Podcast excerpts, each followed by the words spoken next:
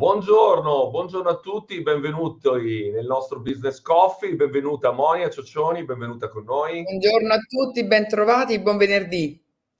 Eccoci qua, siamo nel Black Friday e vi vogliamo accompagnare in questo giorno parlando di vendita, parlando di come funziona anche questo tipo di giorno particolare e continuando con le nostre tips in ambito appunto vendita. Oggi è un giorno speciale, particolare, perché in tutto il mondo è Black Friday.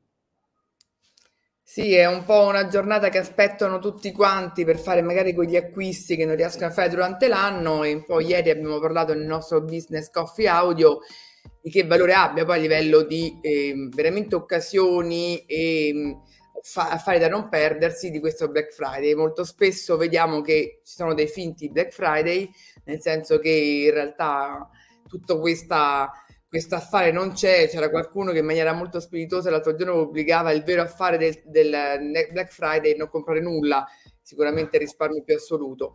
Però al di là della battuta abbiamo cercato ieri di capire da un, dal punto di vista del consumatore e dal punto di vista di chi pro, propone il Black Friday che tipo di strategia c'è alla base rispetto alla vendita, che è il nostro argomento principale, no? E quindi quali sono le leve che fanno in modo di premiare il consumatore in alcuni periodi dell'anno e invece cosa comporta questo da un punto di vista di eh, guadagno a livello della struttura, farlo in quel periodo o premiare il consumatore magari nel momento in cui è diventato un cliente fidelizzato. Quindi magari sei un mio cliente e quindi ti propongo un Black Friday, diciamo, targetizzato e comunque tailor made appositamente per te, proprio perché hai già scelto me, indipendentemente dalle fasi del flusso di mercato. Quindi questo porterebbe a fare quelle attività di upselling che molto spesso vengono fatte male e poco, e magari non approfittano del fatto che il cliente, avendoci scelto, ha già insomma optato la sua fiducia nei nostri confronti, per fidelizzarlo vendendogli, oltre a quel prodotto che ha scelto, magari una serie di prodotti collaterali che potrebbero tenerlo attaccato alla struttura in maniera molto più potente del Black Friday. Esatto, perché nel questo sistema del Black Friday in realtà può, potrebbe generare tre problemi, insomma, abbastanza grandi. Cioè, il primo è che magari i clienti acquistano, dunque i vostri clienti acquistano solo in quei giorni, cioè solo quando gli proponete il Black Friday. E ovviamente il Black Friday ovviamente consuma la marginalità, perché vi impone degli sconti, degli sconti particolari, dunque ovviamente non è una cosa buona per la, per la cassa.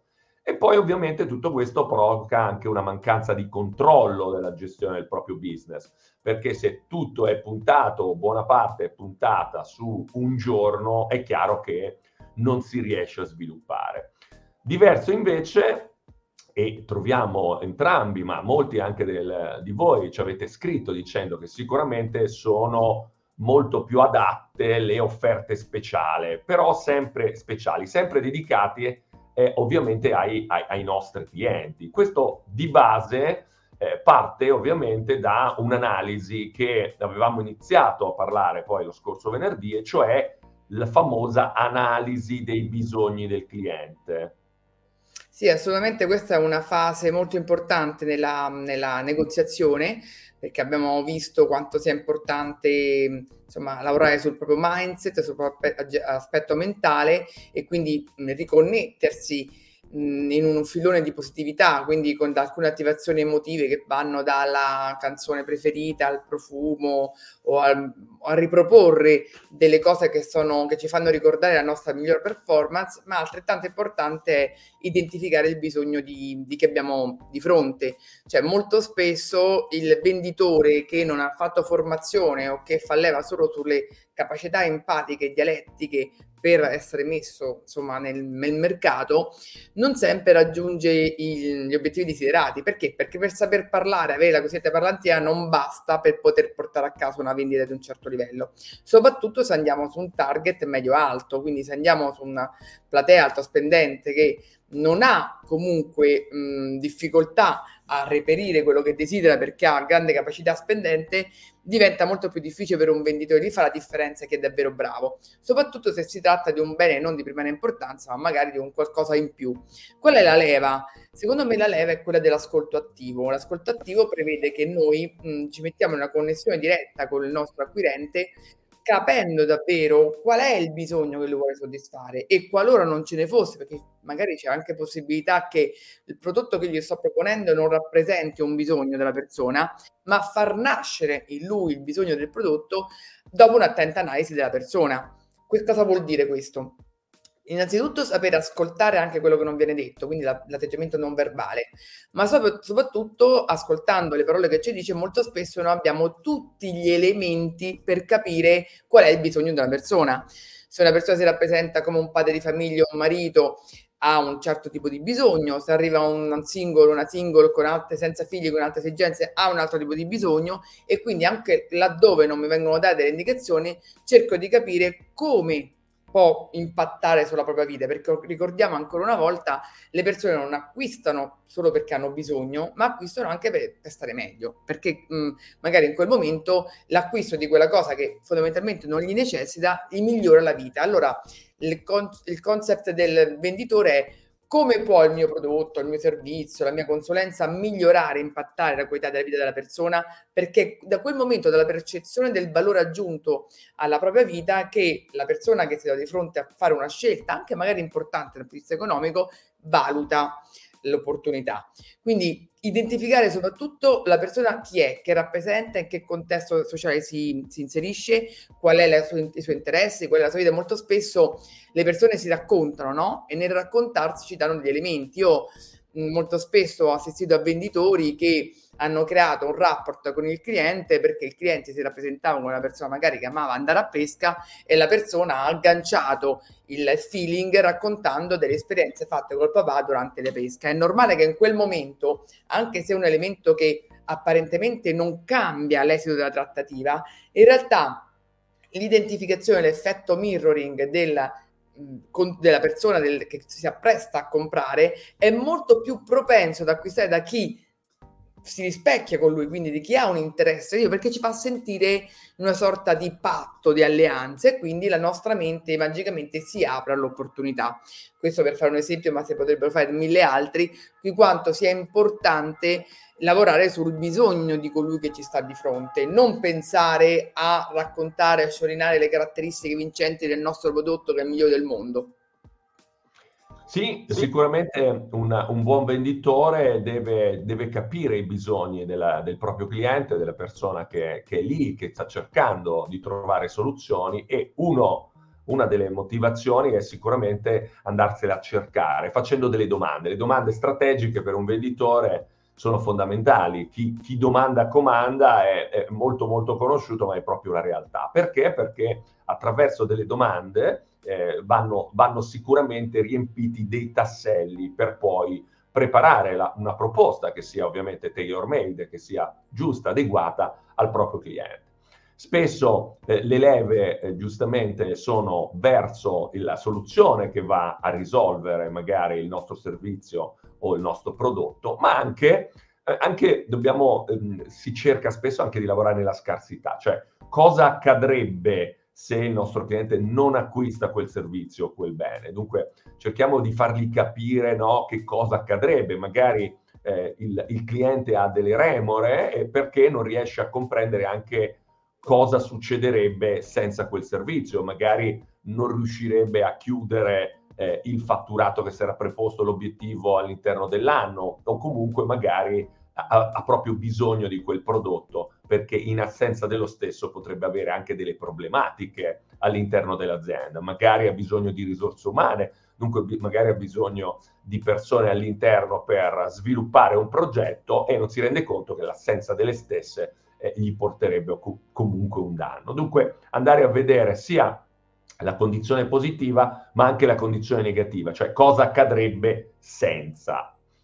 Sì, assolutamente, mi ricollego a quello che dicevi, perché l'evoluzione del venditore due punto zero è proprio colui che non solo analizza l'analisi dei bisogni, ma fa insorgere un bisogno che non c'è. Cioè, nel senso che eh, quello che, di cui parlavi tu, cosa sarebbe per me eh, che il mio lavoro nel momento in cui non acquisto l'ultima versione del Mac, quanto eh, sarebbe più lento eh, la, la procedura di ehm, magari fare dei fogli Excel oppure della pianificazione dei testi. Questo che cos'è? Una profezia autoavverante, cioè nel senso che se il venditore è bravo e ti fa visualizzare quanto l'acquisto di un prodotto che in questo momento non è una tua necessità, cioè al quale tu non hai pensato, migliorerebbe le tue performance. Questa è una grandissima capacità che, oltre ad essere quella dell'ascolto attivo, ma in, vedete, proietta la, la, il miglioramento che avverrebbe nella vita della persona. Questo ovviamente è, è molto... è un tema molto battuto soprattutto nelle scuole di formazione che si occupano di venditori, perché il venditore vecchia maniera è un po' abituato a mh, diciamo prevaricare con la comunicazione eh, il nostro povero acquirente, e quindi diciamo che viene bombardato e molte volte gli acquisti vengono fatti più che altro per togliersi di mezzo la persona che ci sta sorcarizzando.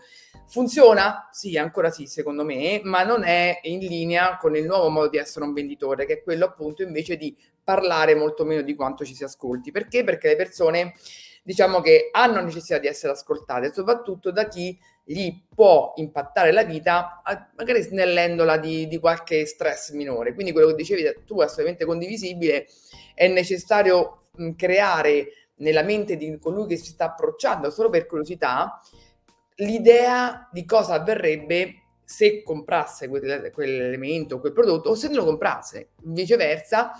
Quale sarebbe lo scenario? Quindi ovviamente il lavoro sarebbe svolto ugualmente, ma con in, magari un impiego di tempo maggiore, con minor tempo libero.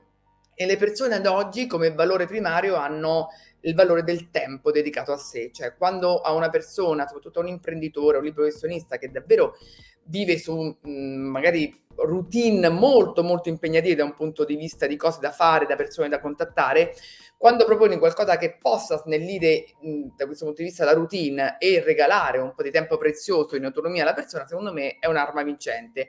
Ovviamente per fare questo alla base c'è la dimostrazione assolutamente autentica della persona che ci sta vendendo di essere interessata a noi, non a un cliente X. Ricordiamoci che le persone, anche che sembrano distratte, sembrano non guardare come noi li trattiamo, e valutano sempre un interesse genuino di ascolto verso, la, verso se stessi. Anche per esempio, poi ne parleremo, no? La capacità di, nell'analisi dei bisogni, chiamare per nome la persona ricordandosi il proprio nome, che, che sembra una banalità, ma il novanta per cento delle persone quando si presenta a noi, noi in un nanosecondo ci dimentichiamo il nome della persona. Noi facciamo durante le, i mentoring anche degli esercizi in questo senso, questo perché per ricordare il nome della persona, che per noi ha una assonanza positiva perché il nome significa la nostra identità, i nostri genitori, le nostre origini, anche questo fa parte dell'analisi del bisogno del cliente e quindi secondo me va messo in atto.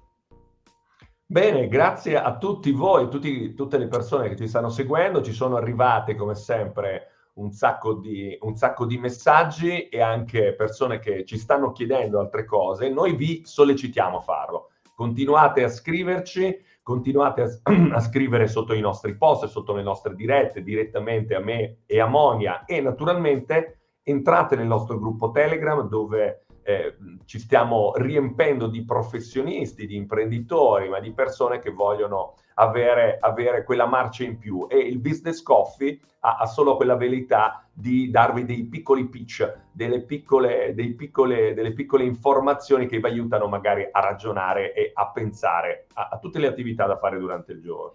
Sì, nei commenti ho già inserito il gruppo Telegram, basta cliccare sul link e scaricare Telegram, e preannunciamo che lunedì e cominceremo, cioè continueremo a parlare di altri argomenti relativi al lavoro, quindi da, da come presentarsi a un colloquio, da come strutturare il C V, ma tante anche informazioni, anche alcuni dati che secondo me sono interessanti da analizzare, mentre martedì so che avrai un ospite di prestigio nella, nel tuo evento del Business Coffee dedicato ai professionisti. Esatto, parleremo di come gestire il denaro, dunque un'altra rubrica che, che si affianca a tutte le altre. Bene. Eh, oggi con il Business Coffee vi abbiamo accompagnato in ufficio in questa ultima giornata della settimana lavorativa e siamo al Black Friday, tanto, tanto, eh, tante opportunità di business a voi, a voi e grazie di essere stati qua. Buon weekend a tutti. Grazie Monia, a presto. Grazie a te.